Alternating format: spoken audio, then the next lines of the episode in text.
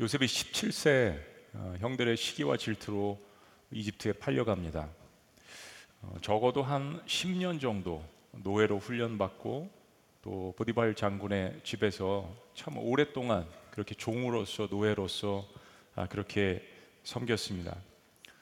보디발 장군이 볼 때 히브리에서 잡혀온 어린 노예지만은 정말 하는 일마다 그가 믿는 하나님께서 그를 형통케 하시는 모습을 보았다라고 두 번씩이나 고백을 합니다. 얼마나 성실하고 충실하게 일하면서 하루에 몇 번씩 기도하는 그런 모습을 보았겠죠. 무릎 꿇고 기도하고 성실한 그 모습을 보면서 얼마나 마음에 반했을까요? 그는 집안에 있는 전체 모든 일들을 맡기는 결과로 나타납니다. 도저히 있을 수 없는 그런 기적이죠.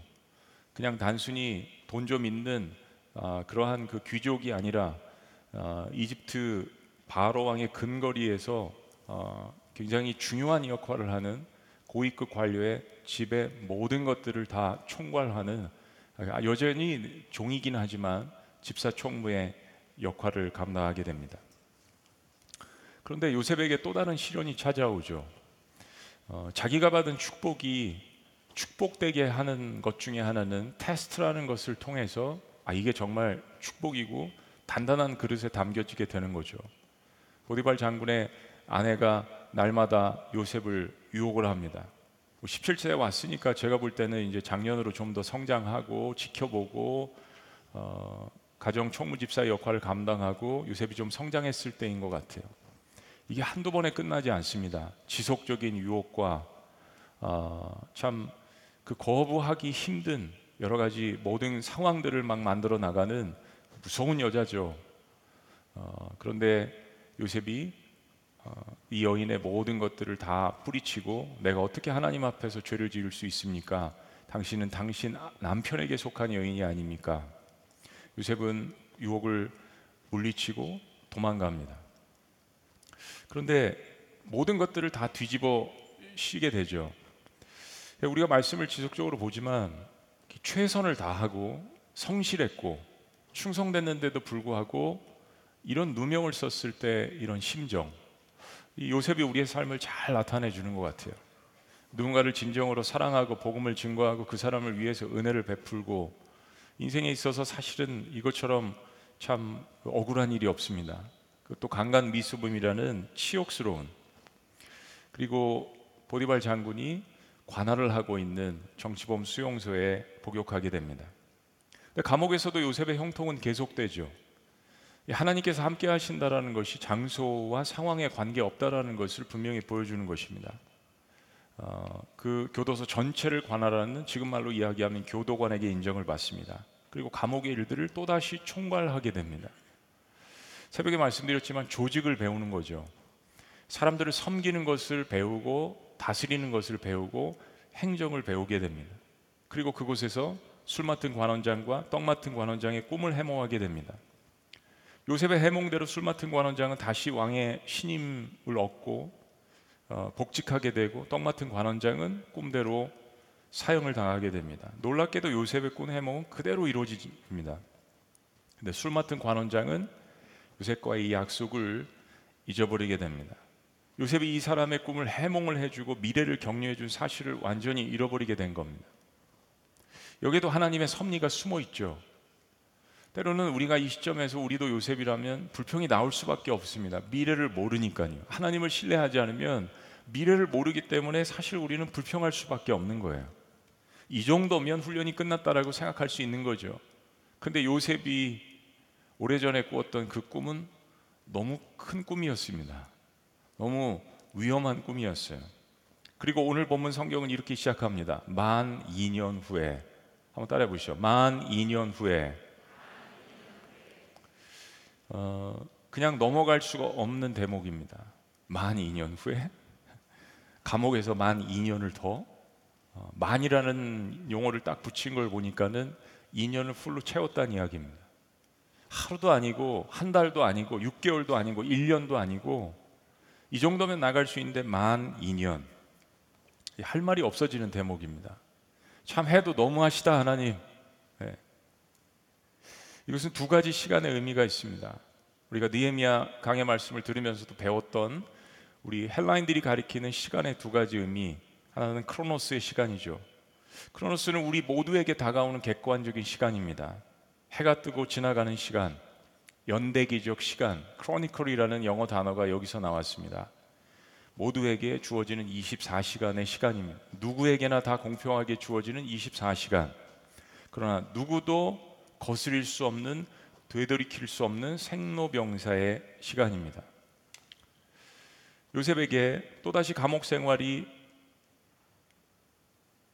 주어졌고 2년의 크로노스의 시간이 지나갔습니다. 되돌이킬 수 없는 시간입니다. 근데 오늘 또 하나의 만 2년 후에라는 의미에 담겨진 시간은 바로 카이로스의 시간입니다. 이것은 신비한 시간입니다. 의미 있는 시간이고 주관적인 시간입니다.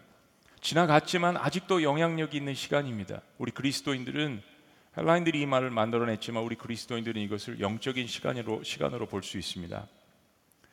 그런 점에서 카이로스의 시간은 이제 요셉을 위해서 준비하신 하나님의 때가 본격적으로 이루어졌다라는 것을 이야기합니다. 만 2년 후에. 신약성경에는 때가 되매, 때가 되매라는 말씀들이 많이 등장하지 않습니까? 2023년 1월 8일 오늘 크로노스의 시간을 우리는 이야기할 수 있지만 하나님은 하나님의 카이로스의 시간을 준비하셨는지도 모르겠습니다. 자, 그렇다면 우리는 이 크로노스와 카이로스의 시간 속에서 그냥 스쳐 지나가는 일반적인 세상 사람들도 알고 있는 그 시간과 하나님께서 정하시며 섭리 가운데 우리도 때로는 과거에 있었던 일이지만 여전히 영향력을 미치고 나에게 의미가 있는, 메모리가 있는, 추억이 있는 영적인 이 카이로스의 시간 속에 우리를 형통케 하시는 하나님의 타이밍을 우리는 어떻게 기대할 수 있을까요? 오늘 세 가지가 아닌 네 가지로 말씀을 나누기를 원합니다. 첫째, 전능하신 하나님을 신뢰하라. 전능하신 하나님을 신뢰하라. 하나님의 타이밍을 만나는 방법, 만 2년 후에. 그렇습니다.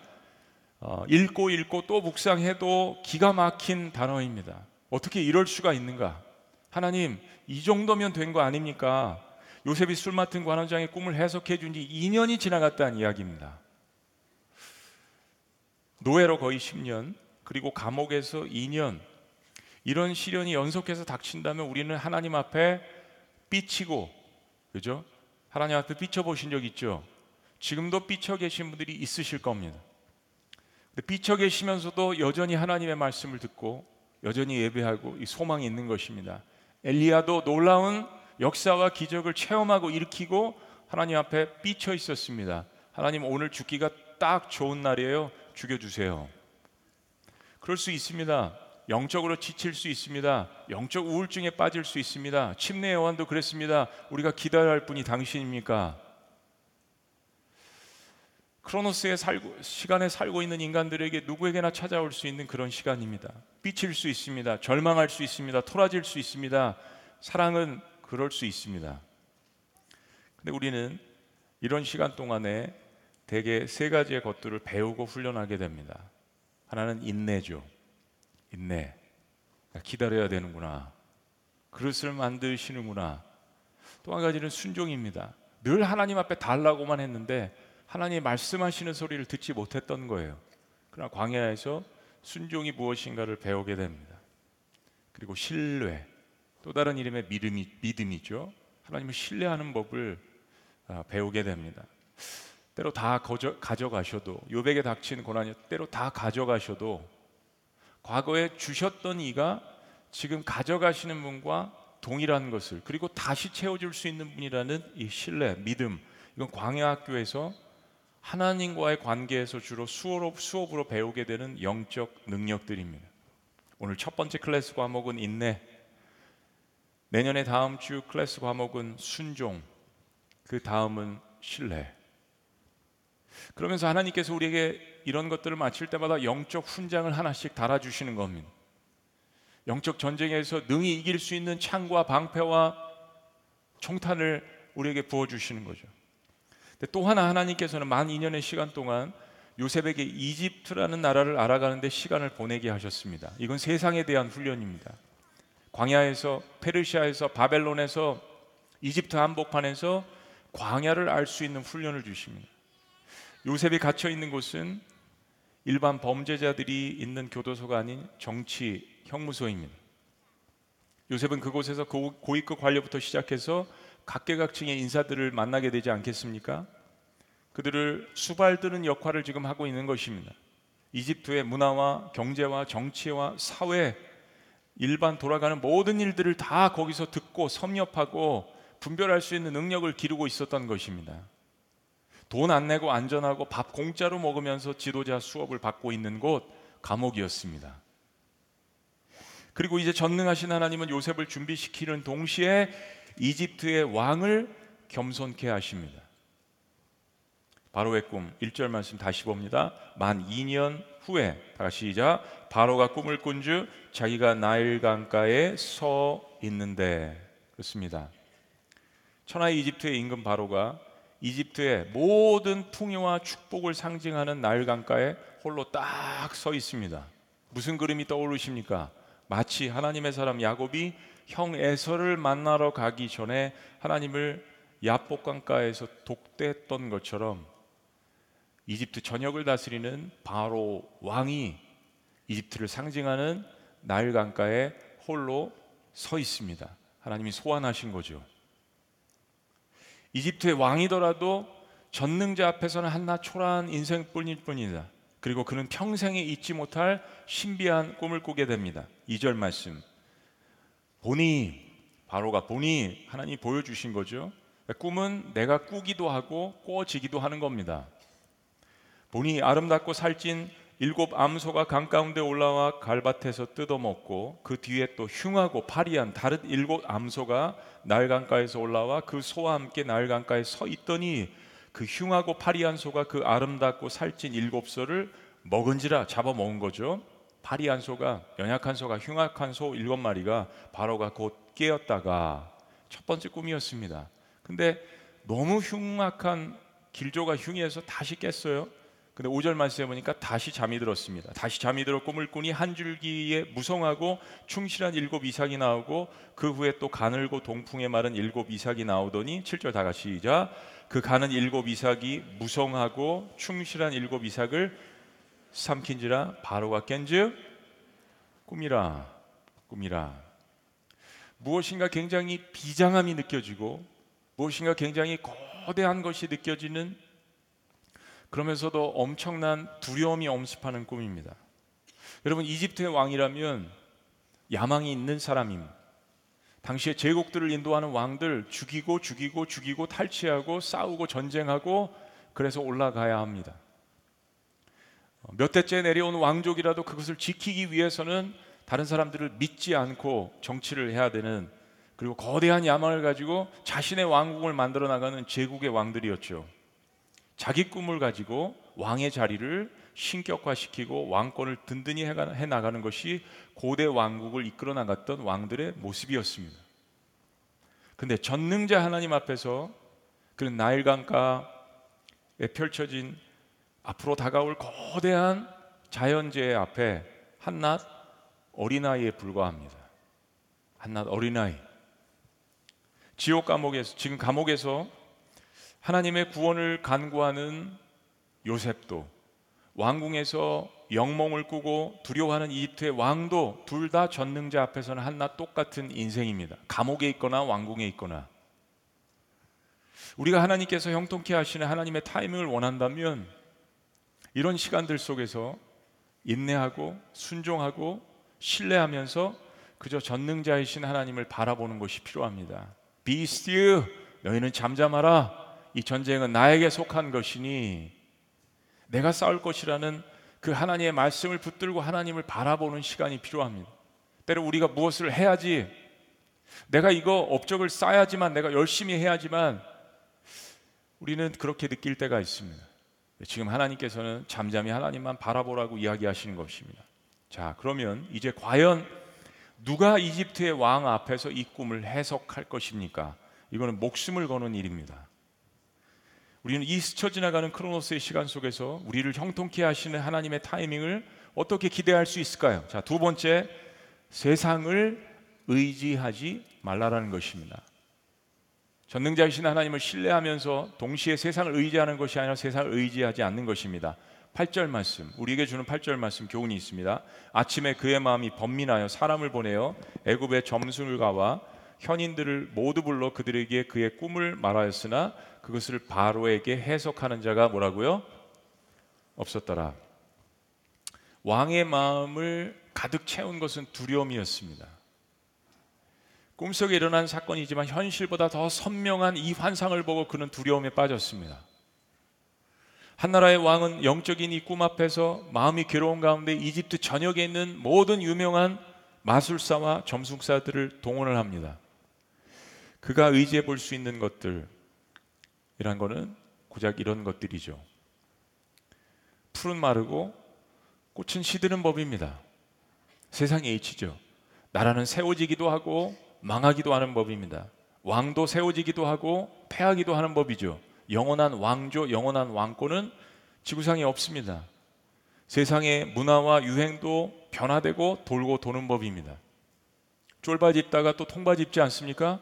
단축이 두 개였다가 세 개였다가 네 개까지 늘어났다가 다시 두 개로 좁혀지고, 남자 양복을 보면 뒤에 하나로 틀어졌다가 두 개로 틀어졌다가 다 다시 닫았다가 다시 두 개로 늘어났다가, 모르겠어요. 10년 후에는 세 개로 다시 틀어질지. 이집트 바로 왕의 마음은 번민하였습니다. 다 가지고 다 잃은 듯해도 걱정으로 잠이 오지 않을 때가 있습니다. 여러분, 너무 가난해도 내일이 걱정돼서 입에 어떻게 풀칠하고 사나, 우리의 자녀들은 뭘로 먹이나, 내일이 걱정돼서 잠이 오지 않을 때가 있죠. 문득문득 벌떡 일어날 때가 있습니다. 근데 너무 많이 가져도 어떻게 지킬까 걱정이 돼서 잠이 오지 않는 사람들도 보았습니다. 마음의 문제는 이 세상의 어떤 것보다 지키기가 쉽지 않습니다. 잠언은 우리에게 이것을 거듭해서 이야기해 줍니다. 성을 지키는 장수보다 우리의 마음을 지키는 게 더 위대한 것이라고요. 그런데 이 마음의 문제, 즉 심령의 문제를 세상의 것으로 해결하려고 하는 것이 문제를 더 크게 만드는 것입니다. 여러분 생각해 보세요. 이건 마음의 문제, 우리는 알잖아요. 영의 문제, 또 좀 유식한 말로 심령의 문제인데, 이 영의 일을 밖에 있는, 눈에 보이는 세상에 있는 썩어질 것으로 대체하는 것이 얼마나 무지합니까? 사랑하는 여러분, 밤을 지새워 본 적이 있으십니까? 우리의 인생이 구덩이에 처할 때 당연히 충분히 고민할 필요가 있습니다. 구덩이에 빠지는 것만큼 인생을 깊이 묵상하고 생각할 수 있는 시간이 사실은 없어요. 살기 위한 울부짖음은 인생 가운데서 필수입니다. 살기 위해 울라. 그런데 그 구덩이에서 건져주시는 분이 나의 인생의 주인이신 하나님이라는 사실을 알 때는 세상을 의지했던 습관부터 하나씩 버려야 하는 것입니다. 그게 구덩이에 빠졌을 때 깨닫는 거죠. 하나님의 타이밍을 포착하려면 내가 붙들 수 있는 것들을 다 내려놓아야 하나님의 시간과 방법과 섭리가 보이게 되는 것입니다. 왕의 신분이지만, 모든 것들을 다 가졌지만, 맨파워가 강하지만 바로의 방법은 틀렸습니다. 노예 출신이고 죄수 출신인 강간 미수범이라는 그러한 치욕스러운 누명을 쓰고 있는 요셉이 등장할 차례입니다. 자, 우리는 이 크로노스의 시간 속에서 우리를 형통케 하시는 하나님의 타이밍을 어떻게 기대할 수 있을까요? 세 번째는 하나님께서 일하시게 하라는 겁니다. 하나님께서 일하시게 하자. 하나님께서는 어떤 일을 계획하시고 그 일을 해결하실 때 그것을 해결할 수 있는 대체 불가의 딱 한 사람을 준비시키시는 경우가 있습니다. 그 사람 아니면 안 돼요. 대체 불가입니다. 바로의 꿈은 누구도 풀 수 없었습니다. 그렇게 만들어 놓으신 거예요. 이집트의 모든 지혜자들과 점술가들을 동원해도 누구 하나 풀 자가 없습니다. 왜냐하면 전능자이신 하나님께서 그 꿈을 주셨기 때문입니다. 야곱의 꿈도 마찬가지였고 바로의 꿈도 마찬가지였습니다. 누구도 해몽할 수 없었어요. 자, 바로 그때 술 맡은 관원장이 기억을 찾았습니다. 술을 매일 마시니까 기억을 못했나 봐요. 술 맡은 관원장. 크로노스의 지나온 시간을 기억한 겁니다. 이것 역시 하나님께서 기억하게 하신 거죠. 하나님의 타이밍은 기가 막힙니다. 9절 말씀, 술 맡은 관원장이 바로에게 말하되 이르되 내가 오늘 내 죄를 기억하나이다. 바로께서 종들에게 놓아서 나와 떡 굽는 관원장을 친위 대장의 집에 가두셨을 때 나와 그가 하룻밤에 꿈을 꾼 즉 각기 뜻이 있는 꿈이라. 왕에게 죄를 지어서 죽을 운명 가운데 있었던 이 두 보좌관 중에 한 사람을 살려주신 이유가 있었던 거죠. 술 맡은 관원장이 자신이 겪은 이 신비한 일을 고백합니다. 과거에 있었는데 지나간 시간이지만 자신의 인생을 구원해 준 크로노스의 시간을, 이 사건을 기억하는 겁니다. 하나님이 기억하게 하신 거죠. 요셉을 위해서. 12절, 그곳에 친위 대장에 종된 히브리 청년이 우리와 함께 있기로 우리가 그에게 말하되 그가 우리의 꿈을 풀되 그 꿈대로 각 사람에게 해석하더니, 13절 시작, 그 해석한 대로 되어 나는 복직되고 그는 매달렸나이다. 자, 이제 이집트의 역사 속에 히브리 노예 요셉이 등장할 때가 되었습니다. 모든 역사의 시간이 누구를 가리키고 있습니까? 요셉을 가리키고 있어요. 이거는 거부할 수 없는 시간입니다. 모든 역사의 시간이 히브리의 노예 요셉을 가리키고 있습니다. 거기에 히브리 청년이 있었는데 그가 꿈을 해석하더니 우리가 이렇게 되었습니다. 사랑하는 여러분, 이 타이밍은 내가 계획한다고 되는 게 아니죠. 내가 계획한다고 되는 게 아닙니다. 나는 인내하고 순종하고 준비하고 기다릴 뿐입니다. 그러면 기대하고 갈망하고 준비한 만큼 부르실 때 여러분 기쁘지 않겠습니까? 어린 자녀들이 엄마 배고파, 엄마 배고파, 나는 이 세상에서 엄마가 해주는 음식이 제일 맛있어 라고 이야기했을 때 음식을 해주는 그 어머니의 손길만큼 바쁘고 즐거운 손놀림이 있을까요?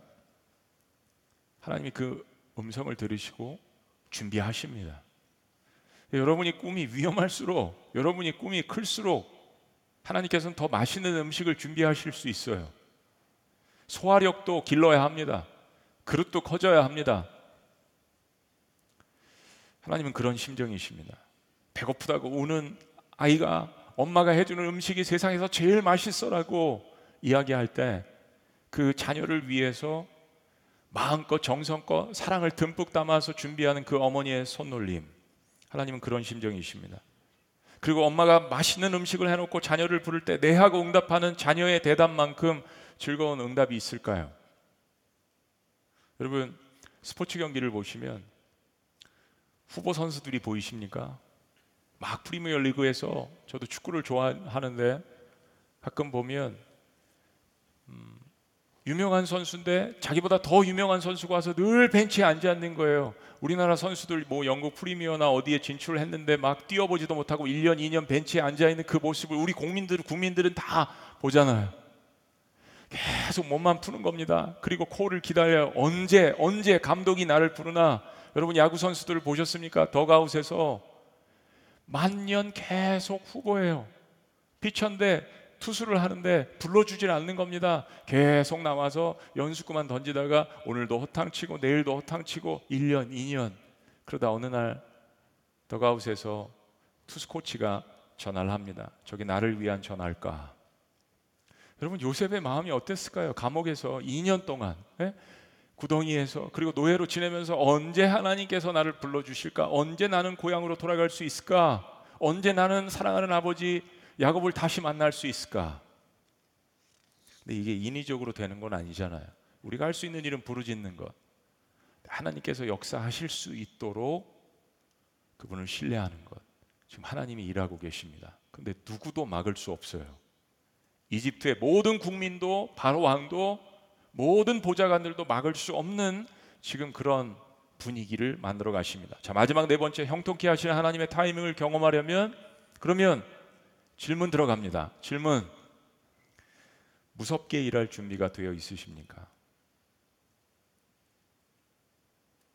어차피 인생은 다 죽는 건데, 그죠? 한 번 다 죽는 거잖아요.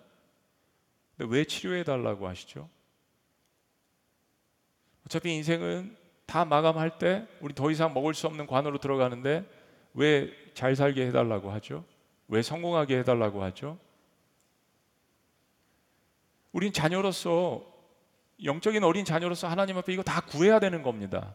그런데 구하는 목적이 무엇인지를 생각을 하고, 물론 너무 아프고 너무 힘들고 저도 그래요. 그 뭐 목적을 아픈데 죽겠는데 지금 살려달라고 하지 무슨 목사님 목적을 생각하고 사실 저도 그래요. 그런데 그래서 우리가 그렇게 힘든 고난의 순간에 생각할 겨를이 없고 정신을 못 차리고 여기서 맞고 저기서 맞고 하니까 그래서 우리에게 제자 훈련 시켜주시는 거 아니에요? 그래서 미리 말씀으로 준비시켜 주시는 거 아닙니까? 여러분 전쟁이 일어나면 이렇게 조준해서 쏘는 줄 아세요? 아니잖아요.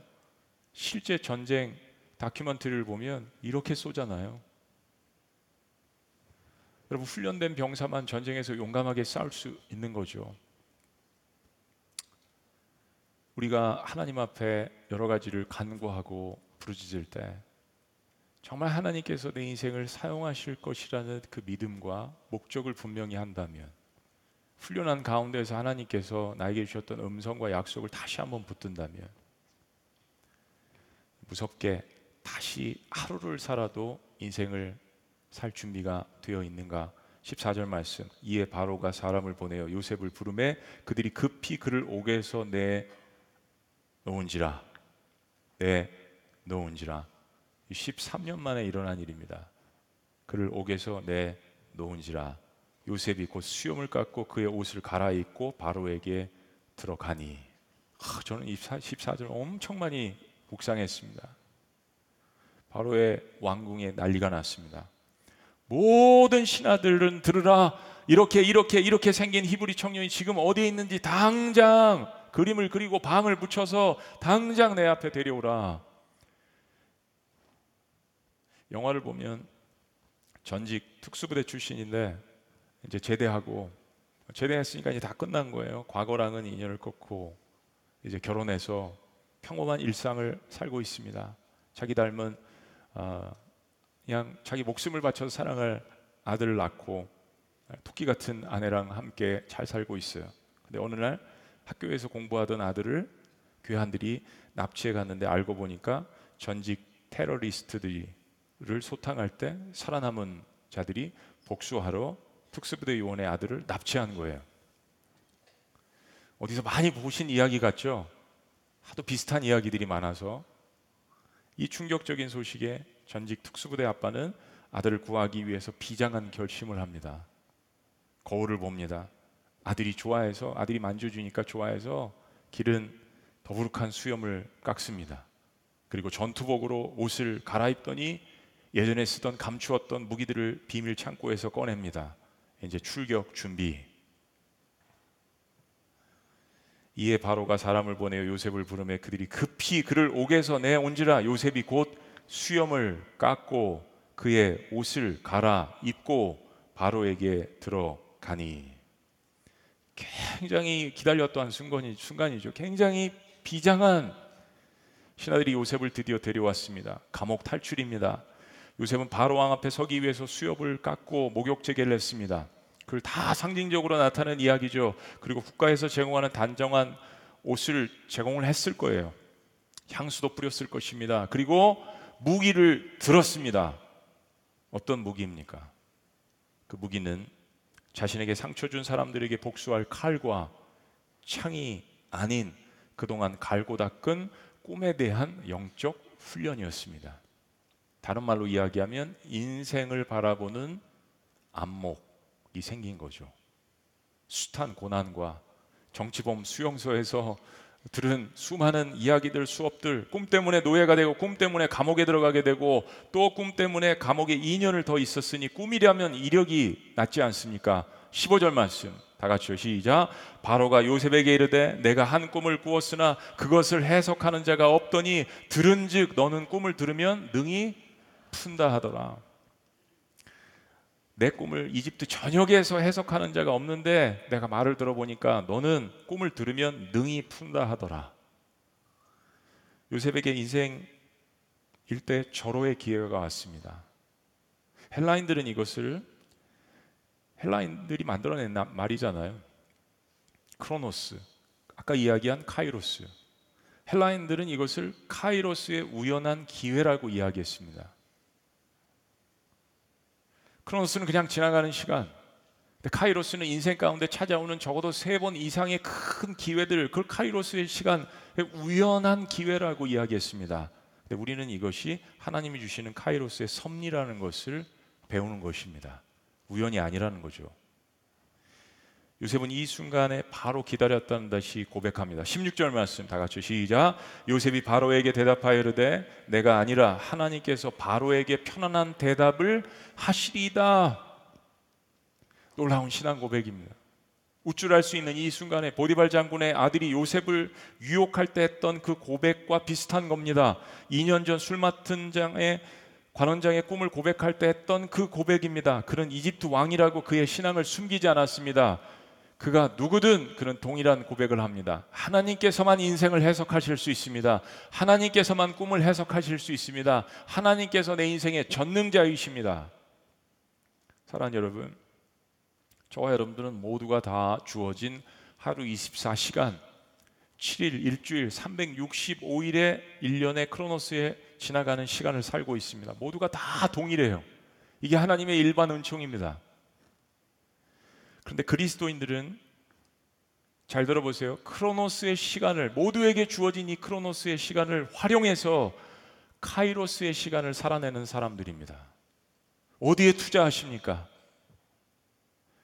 여러분은 이번 10년 특별 새벽 기도회라는 이 크로노스의 모든 사람들의 주어진 이 시간을 활용해서 카이로스라는 영원한 시간에 투자하셨습니다. 놀라운 거죠. 365일을 바꿀 수 있는 그 일주일의 시간, 거기에 여러분들은 지나가는 모든 사람들에게 스쳐 지나가는 크로노스의 시간이지만 그걸 카이로스로 만들기 위해서 투자하셨다는 이야기예요. 우리가 주인으로 모시는 예수님도 인간의 이 크로노스의 시간을 뚫고 오셔서 카이로스의 삶을 어떻게 사시는지를 보여주셨잖아요. 죄인들, 모든 죄인들, 어떻게 유다 가문에서, 어떻게 다말에게서, 어떻게 다윗에게서, 어떻게 밧세바에게서, 어떻게 루세에게서, 어떻게 가나안 땅 정벌하라고 들어갔는데 거기에 있었던 기생 라합에게서 모든 죄인들의 시간들, 크로노스의 시간을 뚫고 오셔서 카이로스의 시간을 창조하신 그 주님, 그리고 어떻게 인생을 살아나가야 되는지 자신을 위해서는 단 한 번도 기적을 일으키지 않고 그 전능자이신 하나님의 아들이 소외된 영혼들을 위해서 기적을 베푸시고 사랑하는 그 모습이야말로 크로노스의 생로병사의 시간을 살고 있지만 카이로스를 향해서 울부짖으며 나아가는 하나님의 자녀들에게 엄청난 롤모델, 격려와 힘이 되지 않습니까? 십자가에 돌아가신 그 치욕스러운 모습조차도 죽을 수밖에 없는 크로노스의 시간을 살아나가는 모든 하나님의 자녀들에게는 카이로스를 바라볼 수 있습니다. 왜냐하면 부활하셨기 때문입니다. 하나님의 신비한 섭리라는 것은 우리 모두가 동일하게 지나가는 크로노스의 삶을 살지만 카이로스의 영적인 삶을 추구하는 하나님의 백성들에게 이루어지는 기적입니다. 그게 하나님의 섭리입니다. 그렇게 카이로스의 신비한 삶을 살기를 추구하는 여러분 모두에게 영적인 해법을 제시합니다. 아주 단순해요. 주일날 한 번 더 말씀드릴 건데 오늘 느헤미야 기도에 나오시는 여러분들은 특별한 분들이니까 미리 말씀드립니다. 하나님이 인생의 주어가 되기를 원한다면 날마다 영적 근육을 조금씩 키우십시오. 여러분, 저도 살기 위해서 매일 팔굽혀펴기 10개씩은 합니다. 살기 위해서. 근육 없으면 못 살잖아요. 이겁니다. 여러분, 이 3가지 하실 수 있어요. 새벽 기도와 함께하는 큐티 30분 매일, 지구촌 공동체 성경 읽기 15분, 딱 15분이에요. 삼촌 중보용사 한맘 기도회 15분. 사실 그거 그냥 소리내서 다 읽으면 10분도 걸리지 않지만 이거 다 합치면 1시간이에요. 그런데요, 이게 내가 혼자 함께 하는 것이 아니라 혼자 하면 힘들어요. 그런데 수많은 사람들이, 수천 명의 사람들이 지금 나와 함께 한다는 이 생각을 하면 같이 갈 수 있는 거예요. 새벽기도와 함께하는 큐티 30분, 누군가는 이 새벽 공기를 가르고 나와 함께 이 말씀을 듣고 기도하고 있다. 지구촌 공동체 성경 읽기, 작년에 적어도 5천 명의 성도들이 함께 성경을 일독했는데 나도 15분 투자하자. 삼천 중보기도 한만 기도해. 나 기도 어떻게 하는지 모르는데 기도로 문자를 받아서 15분이라도 내가 이거 외쳐야지. 수많은 사람들이 함께 기도하는 것. 여러분, 이 한 시간을 24시간을 위해서 투자한다면 여러분의 영적 근육은 계속해서 늘어나게 될 것입니다. 매일 한 시간씩 이렇게 나누어서 영적 근육을 키워보는 겁니다. 며칠 걸러도 괜찮아요. 말씀드렸잖아요. 한 달 못했다고 하나님께서 어떻게 하시지 않아요. 다시 도전하는 겁니다. 이 정도는 무리 없이 할 수 있어요. 그리고 한 달에 한 영혼 이상에게 복음을 증거하시는 것입니다.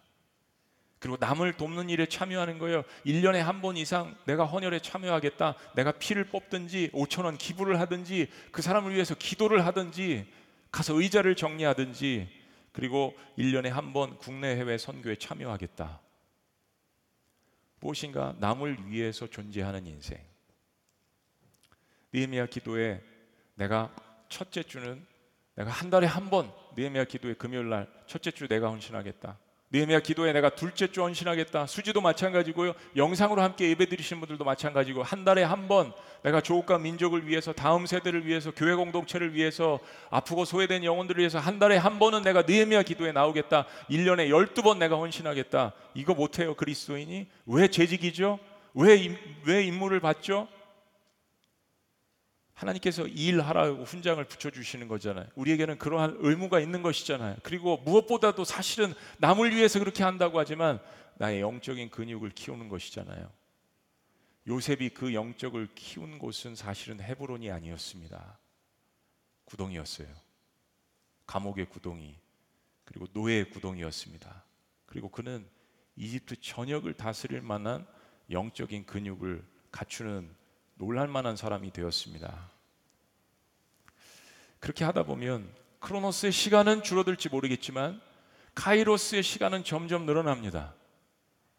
헬라인들은 그들의 시간을 일반적인 크로노스로 봄과 동시에 카이로스의 시간은 인생에 찾아오는 기회로 보았다라고 말씀드렸잖아요. 우연, 기회, 그래서 잡아야 된다라고. 우리는 요즘 세상에서도 이 기회를 천운, 하늘이 주는 운세라고 이야기합니다. 그래서 신년이면 뭐예요? 점집에 찾아다니잖아요. 여러분, 그리스도인들 가운데서도 어느 신문에 보니까 10%에서 20%의 재직들이 점치러 다닌다고 합니다. 이거 믿을 수가 없는 일이에요. 하나님을 그렇게 믿는다는 이야기입니다. 그런데 만물의 영장인 인생을 한낱 동물이나 쌀가루나 구슬의 모양새나 별자리에 맡기는 것처럼 어리석은 것은 없습니다. 여러분의 자녀를 구슬의 모양의 쌀가루에 맡기시겠습니까? 여러분의 자녀의 결혼을 그런 것에 맡긴다고요?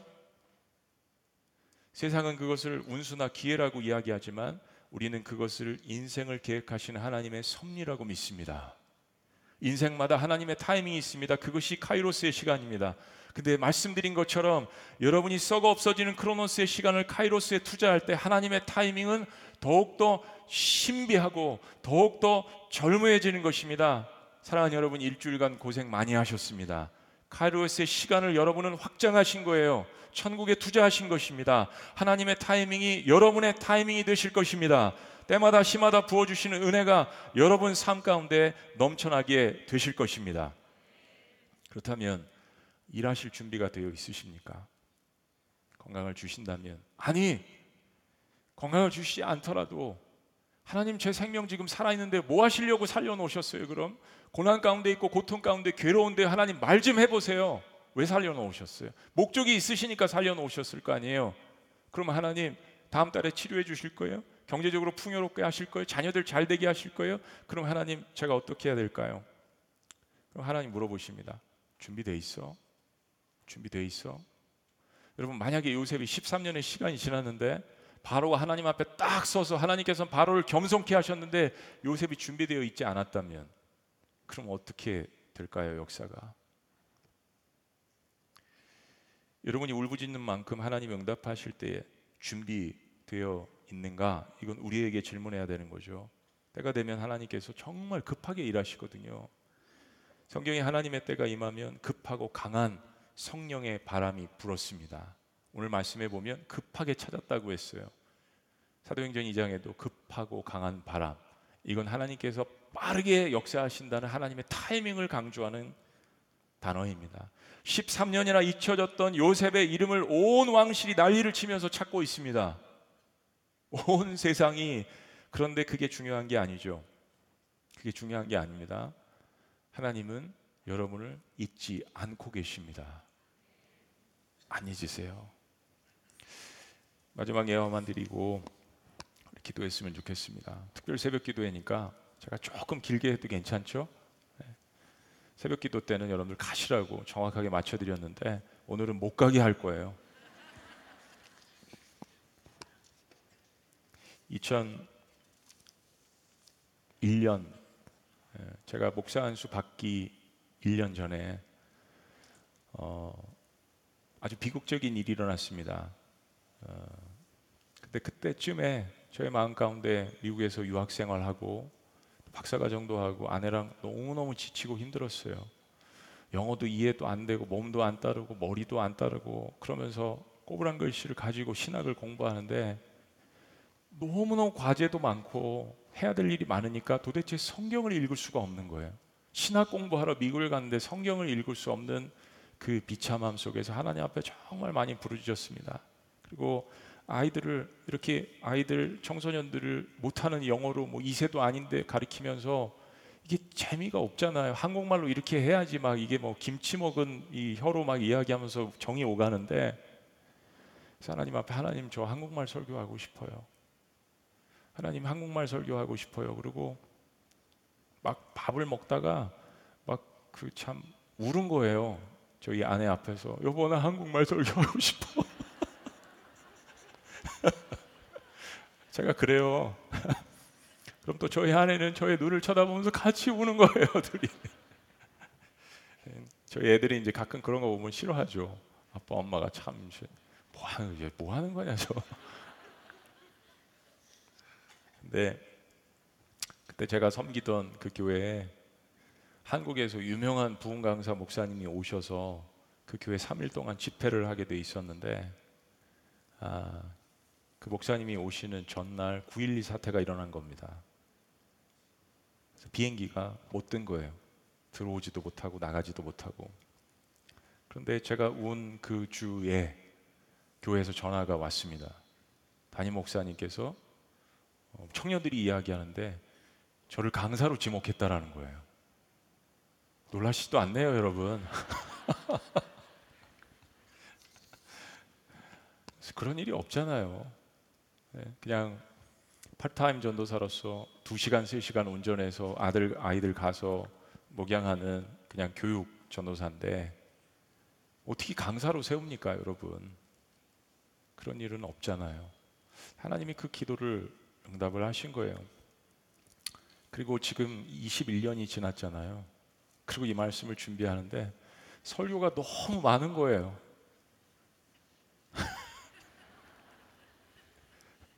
여러분 조심하세요. 하나님 저 설교하고 싶어요 라고 하나님 앞에 울부짖었는데 한 5년 후부터 설교가 얼마나 많이 계속 늘어나는지. 사랑하는 여러분, 하나님 우리를 사랑하시죠. 우리의 불평도, 우리의 삐짐도, 우리의 토라짐도, 우리의 속삭임도, 불평도 하나님 사랑 안에서 다 듣고 계세요. 그리고 하나님은 우리를 사랑하시기 위해서 대가를 치르신 분이기 때문에 하나님은 손해보시지 않습니다. 어떻게 쓰든지 여러분 인생을 이끌어 가실 거예요. 준비되셨습니까?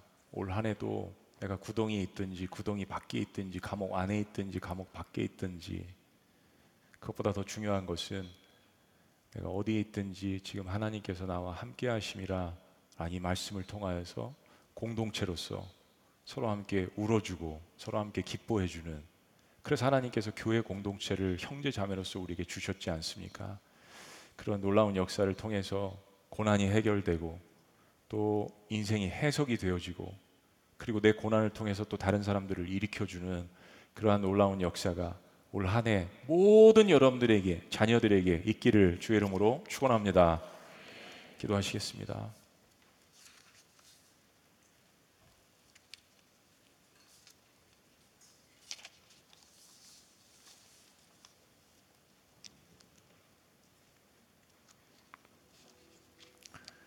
그렇습니다, 여러분. 요셉은 비록 구덩이에 빠진 인생이지만 크로노스의 시간에 충실했습니다. 할 수 있는 일이 없었거든요. 너무 제한된 공간, 자유가 속박된 상황 가운데에서 이제는 자신에게 주어진 크로노스의 시간에 최선을 다할 수밖에 없습니다. 그리고 하나님만 의지할 수밖에 없었습니다.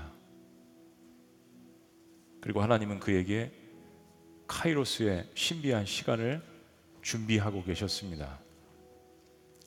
이것은 우리의 인생 가운데 반복될 것입니다. 구덩이에서 나왔다가도 또 다른 구덩이를 만날 수도 있죠. 그래서 중요한 것은 그 구덩이에서 건져내시는 분, 그리고 어디에 있든지 나와 함께 하시는 분이 주님이라는 이 사실을 늘 나의 등 뒤에서 그리고 미래인 내 앞에서 이끌어주고 보다듬어 주시고 쓰다듬어 주시는 그 주님, 나를 위해서 사랑의 진한 대가를 십자가에서 치르신 그 주님을 의지하는 것 외에는 다른 길이 없습니다. 그리고 그게 소망의 길입니다. 살아계신 하나님 아버지, 우리 말씀을 듣고 있는 주님 앞에 토라져서 또 마음의 깊은 상처와 또 고난 가운데 있는 하나님의 백성들, 그러나 참 이 말씀을 들을 수 있다는 자체가 하나님께서 여전히 은혜를 주시고 또 토라졌지만 주님을 붙들고 있다는 증거인데, 하나님 특별히 그런 영혼들을 주께서 기억하여 주시고 이 말씀을 통하여서 다시 한번 큰 위로와 격려가 일어날 수 있도록 축복하여 주시옵소서. 일어나 걸어라, 내가 새 힘을 주리니 너 일어나 걸어라, 내 너를 도우리. 놀라우신 이름 예수님의 이름으로 기도합니다. 아멘. 우리 오랫동안 앉아 계셨으니까 우리 자리에서 일어나셔서 우리 함께 주님 앞에 이 찬양 고백합니다. 기도하는 마음으로 고백합니다. 나의 등 뒤에서 나를 도우시는 주, 주님. 나의 등 뒤에서 나를 도우시는 주, 나의 인생 길에서 지치고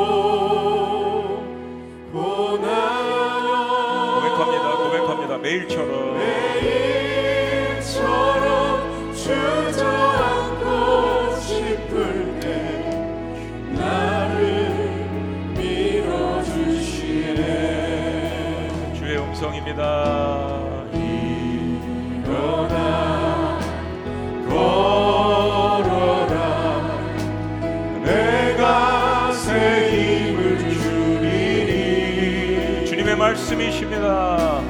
일어나 너 걸어라, 내 너를 도우리. 우리의 고백입니다. 나의 등 뒤에서, 나의 등 뒤에서 나를 도우시는 주, 나를 도우시는 주. 평안히 길을 갈 때, 평안히 길을 갈 때 보이지 않아도, 보이지 않아도 지치고 곤하여 주님, 지치고 곤하여 넘어질 때면 다가와 손 내이시네. 주님의 말씀이고 고백이십니다. 걸어라, 내가 새 힘을 주리니. 일어나, 일어나 너 걸어라, 내 너를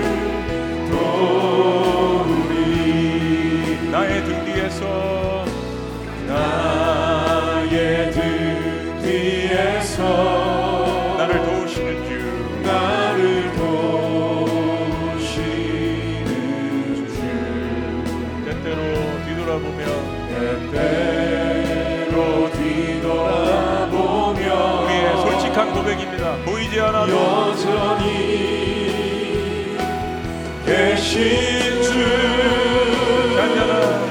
잔잔한 빛 서로 바라보시며 나를 재촉하시네.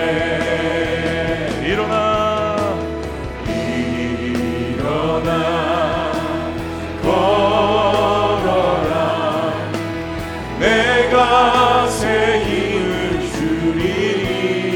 말씀이십니다. 일어나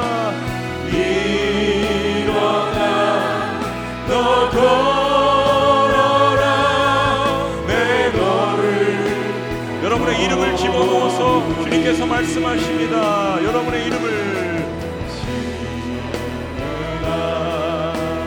걸어라 내가 새 힘을 주리니.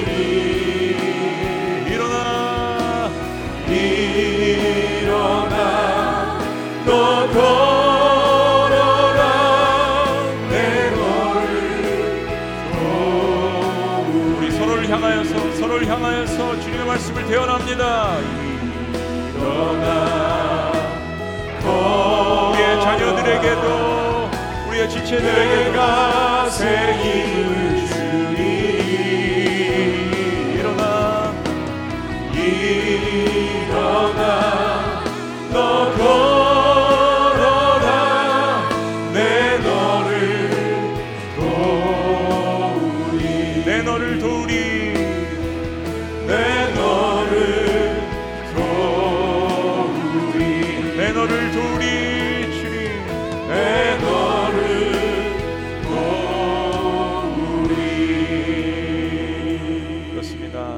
하나님께서 이미 다 앞서가시지 않았습니까?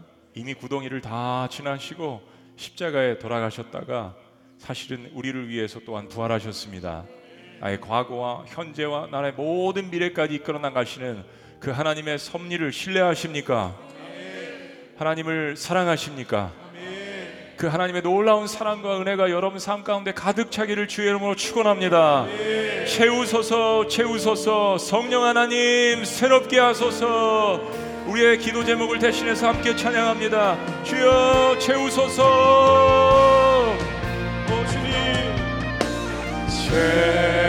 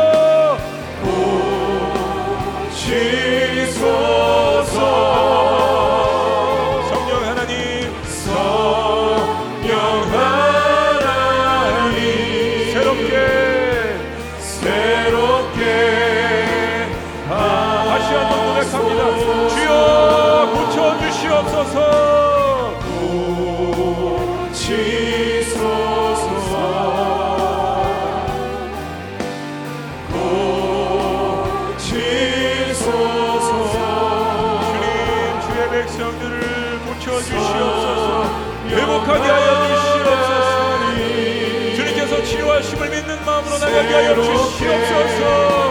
공동체에서 나가게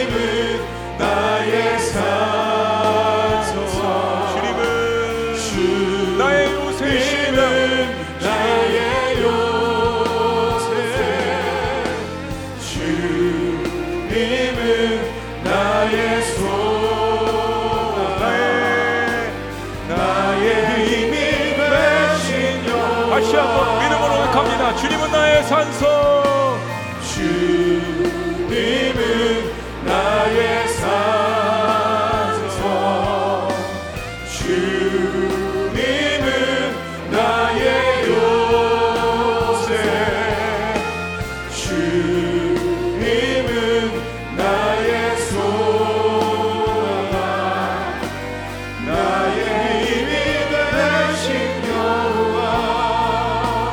아무것도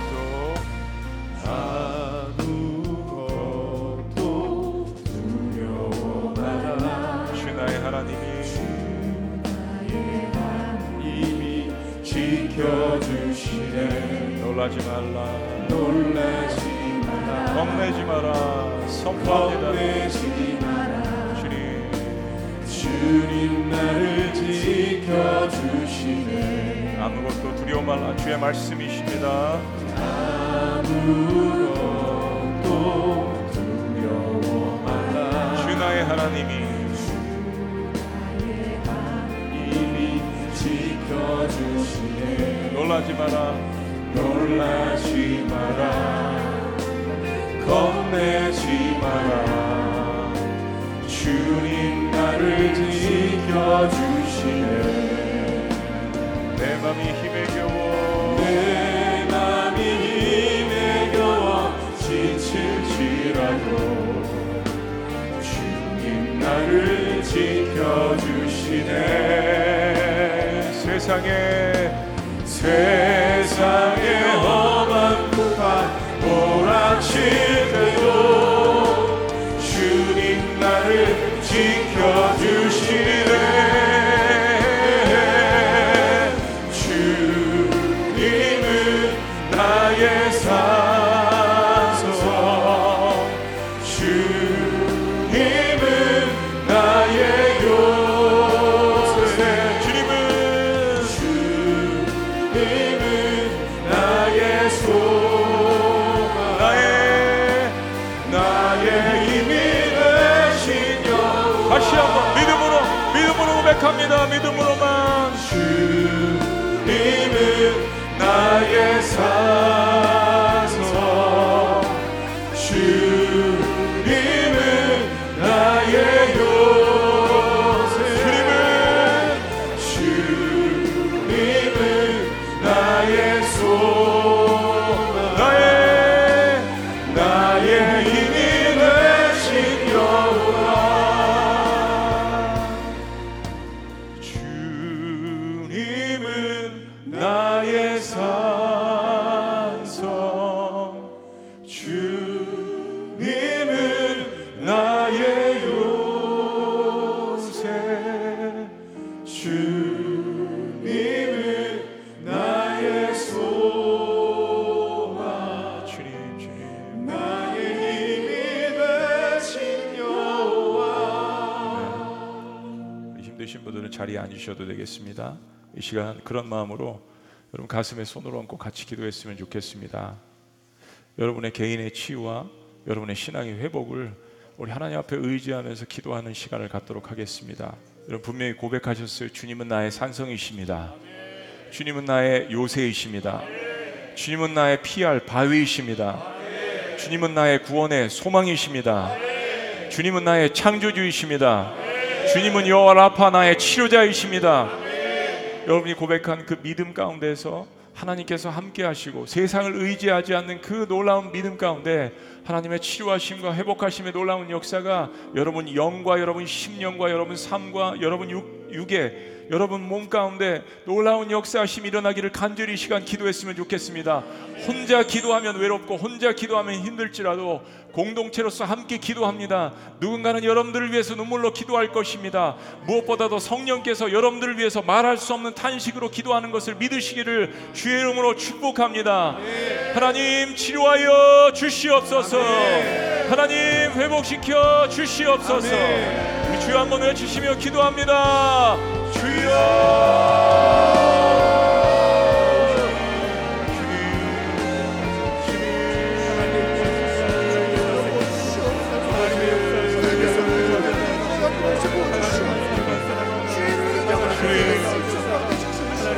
나의 등뒤에 그리고 나의 삶에 하나님의 구덩이에 한복판에서 하나님 그리고 나의 앞에 미래에서 나를 끌어주시고 이끌어주시고 보호해주시는 그 하나님을 인격적으로 만날 수 있도록 기어 인도하여 주시옵소서. 하나님 영적인 울감에 있는 성도들이 있으니까 치유하여 주시옵소서. 치유 만져 주시옵소서.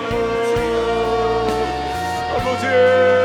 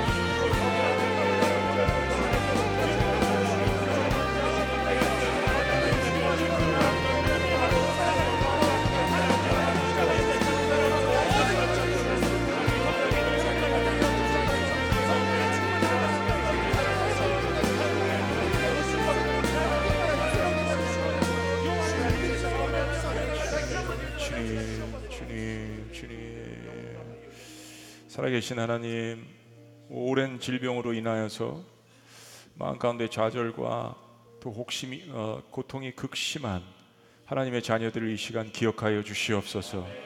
무엇보다도 내가 너를 잊지 않았다라는 이 주님의 음성을 통하여서 마음에 큰 격려와 위로가 될 수 있도록 인도하여 주시옵소서. 그리고 이미 나를 위해서 사랑의 대가를 치르신 그 예수 그리스도의 보혈의 능력을 통하여서 사랑하는 주의 자녀들이 더 이상 고통받지 않고 치료받는 놀라운 역사들을 체험할 수 있도록 주여 인도하여 주시옵소서. 주님, 암이라는 무서운 질병 가운데 오랫동안 병상에 있는 환우들이 있습니까? 아버지, 희귀성 질환으로 인하여서 고통받는 그러한 형제 자매들이 있습니까?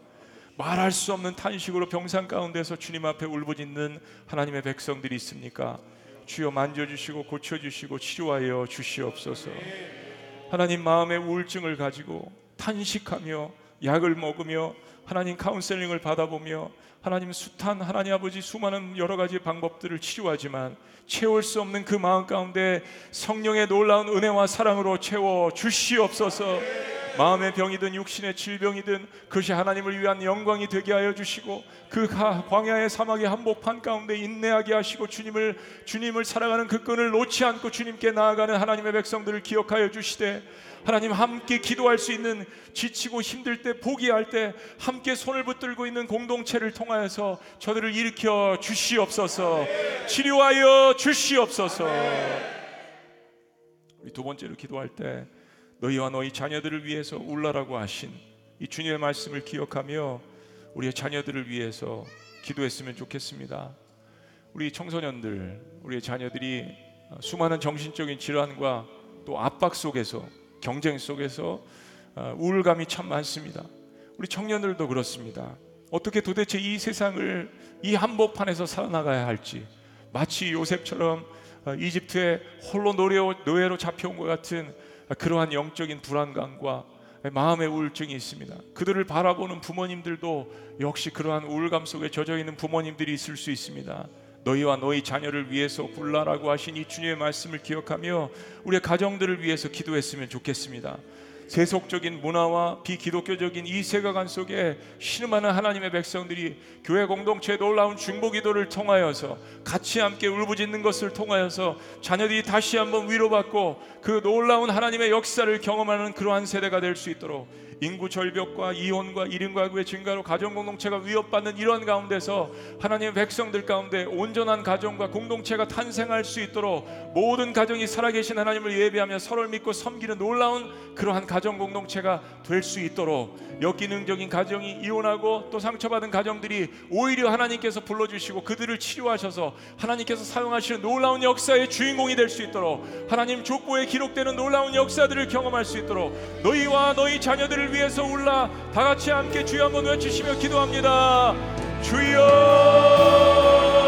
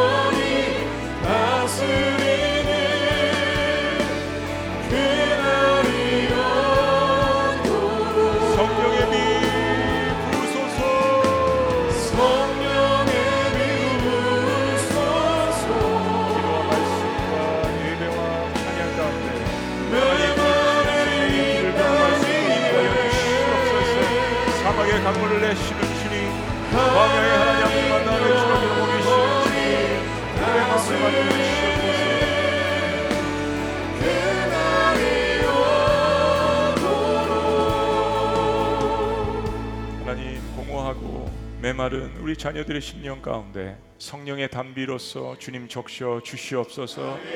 숱한 경쟁과 공부에 대한 압박과 성공에 대한 하나님 아버지 숱한 압박으로 말미암아서 그들의 인생 가운데 소망을 찾지 못하는 우리의 자녀들에게, 그리고 청년 세대들에게 주의 성령의 비로 가득 채워 주시옵소서.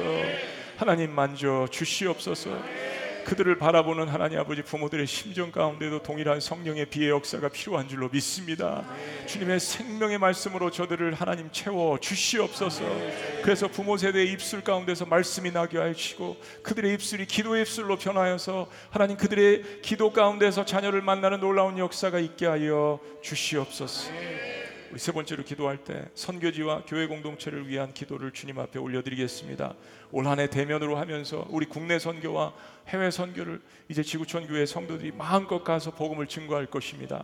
그리고 대한민국에 있는 많은 5만여 교회 교회들이 다시 한번 복음에 대한 그 소망과 생명력을 가지고 복음을 증거하게 될 것입니다.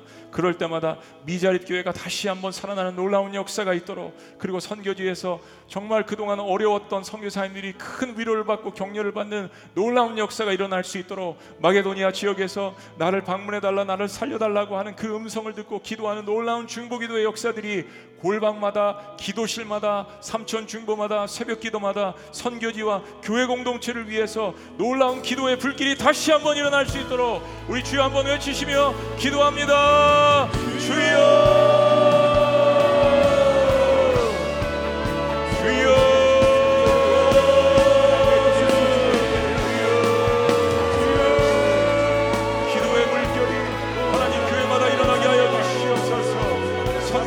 다시 한번 일어나게 하여 주시옵소서.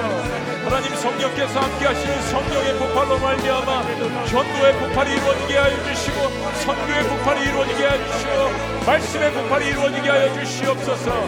살인과 방어와 지옥가 아니라 하나님의 말씀의 은혜의 담비가 가득 내려질 수 있도록 주여 인도하여 주시옵소서. 선교지마다 주의 로에 공대 공동교회들을 통하여서 예수 그리스도의 복음이 능력 있게 증거되게 하여 주시옵소서. 세상이 감당할 수 없는 그리스도인들이 교회들마다 일어나게 하여 주시옵소서. 민족 치유와 세상 변화에 대한 놀라운 하나님 아버지 꿈을 품고 나아갈 수 있도록 인도하여 주시옵소서.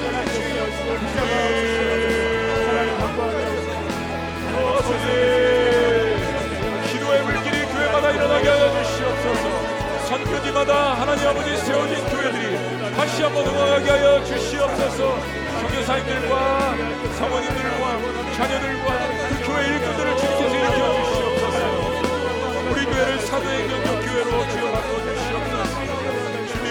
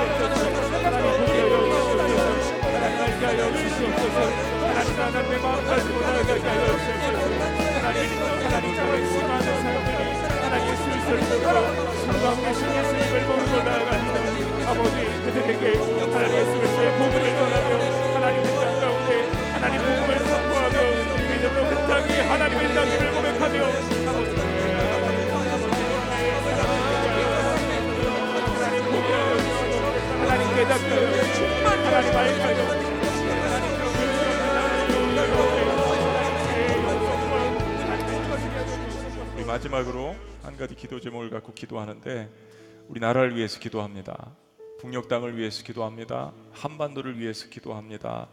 여러분, 우리나라 지금 어떤 상황인지 잘 알고 계실 것입니다.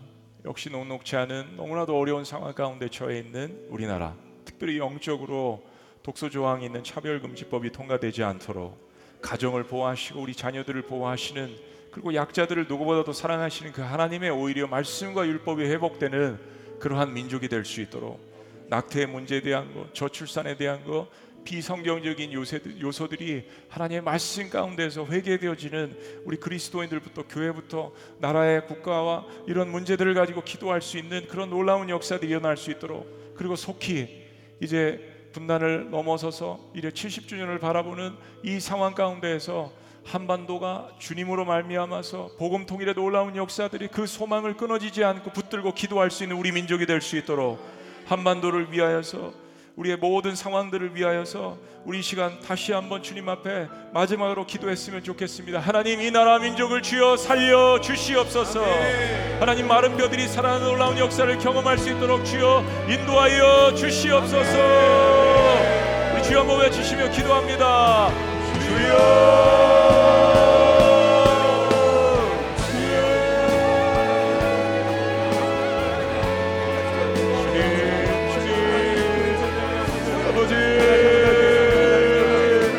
다시 한번 하나님 아버지, 이 땅에 놀라운 부흥의 역사를 허락하여 주시옵소서. 아버지,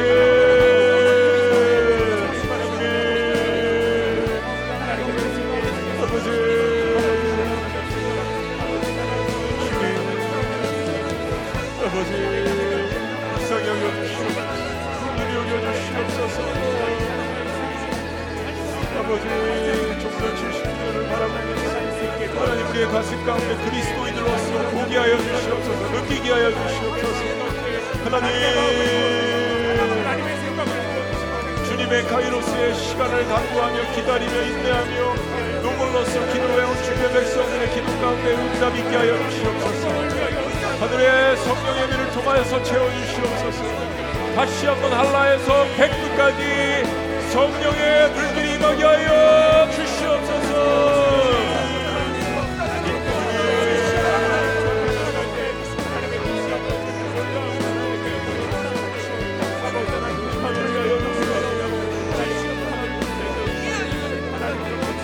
다시 한번 부흥을 주시옵소서. 다시 한번 부흥을 주소서. 주님, 주님, 아버지, 주의 나라가 이 땅을 세워지는 그 영광을 우리 보게 하소서. 주님, 주님, 주 예수의 다시 한번 부흥을 주소서. 주의 나라가 이 땅에 다시 세워지는 그 영광을 우리 보게 하소서. 주 예수의 영광을 조용히 함께 찬양합니다. 주 예수의 얼굴을 구하며 기도하는 겁니다. 주 예수의 얼굴을 구하며 예배하는 세대 일어나 주 위에 살며 주 위에 죽으리. 이것이 우리의 살기 위해 죽다르지 않고 주님, 우리의 헌신입니다. 죽기 위해 주를 따르며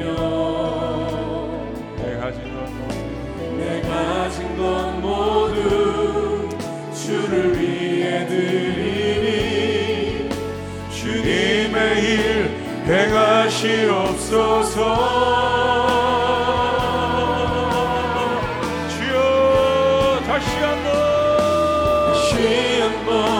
부흥을 주소서. 주의 나라가 이 땅에 다시 세워지는 그 영광을 우리 보게 하소서. 주 예수의 영광을 같이 다시 한번 주님 다시 한번 부흥을 주소서. 주의 나라가 주와 하나에서 백두까지 다시 한번 우리의 주님이 임하게 하여 주시옵소서. 영광을 우리 보게 하소서. 주 예수의 영광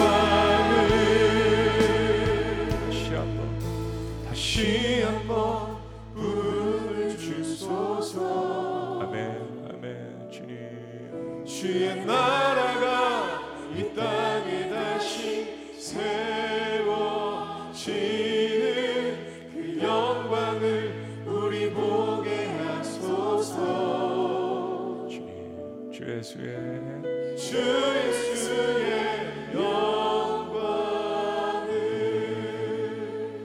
하나님 감사합니다. 지난 일주일 동안 또 오늘 이 밤에 하나님 앞에 기도하고 또 마음껏 찬양하고 울부짖을 수 있는 그런 시간 주셔서 너무나도 감사합니다. 이 일주일을 통하여서 남은 360여일이 하나님 앞에 붙들림 받는 하나님의 섭리를 경험하는 놀라운 시간들이 될 수 있도록 하나님의 백성들을 붙들어 주시옵소서. 크게는 하나님 나라를 꿈꾸며 이 한반도 조국에 한라에서 백두까지 다시 한번 평양 대붕의 놀라운 역사들이 부산과 제주도까지 임하는 그러한 하나님 역사를 맛볼 수 있도록 우리 세대를 주님께서 축복하여 주시옵소서. 가정마다, 학교마다, 그들이 섬기는 직장마다, 그들이 가는 곳마다 성령의 불길로 주님께서 태워 주시옵소서. 하나님의 백성들이 요셉처럼 하나님 그렇게 하나님 앞에 쓰임받는 놀라운 역사들이 곳곳에서 일어날 수 있도록 인도하여 주시옵소서. 조용히 그러나 뜨겁게 지속적으로 계속해서 이 부흥을 간구하는 세대들에게 다시 한번 하나님의 부흥의 역사를 경험하는 2023년이 될 수 있도록 주여 인도하여 주시옵소서. 놀라우신 이름 우리 인생의 주관자 창조주 되신 아브라함과 이삭과 야곱과 요셉의 하나님 예수 그리스도 이름으로 축복하며 기도합나이다. 아멘.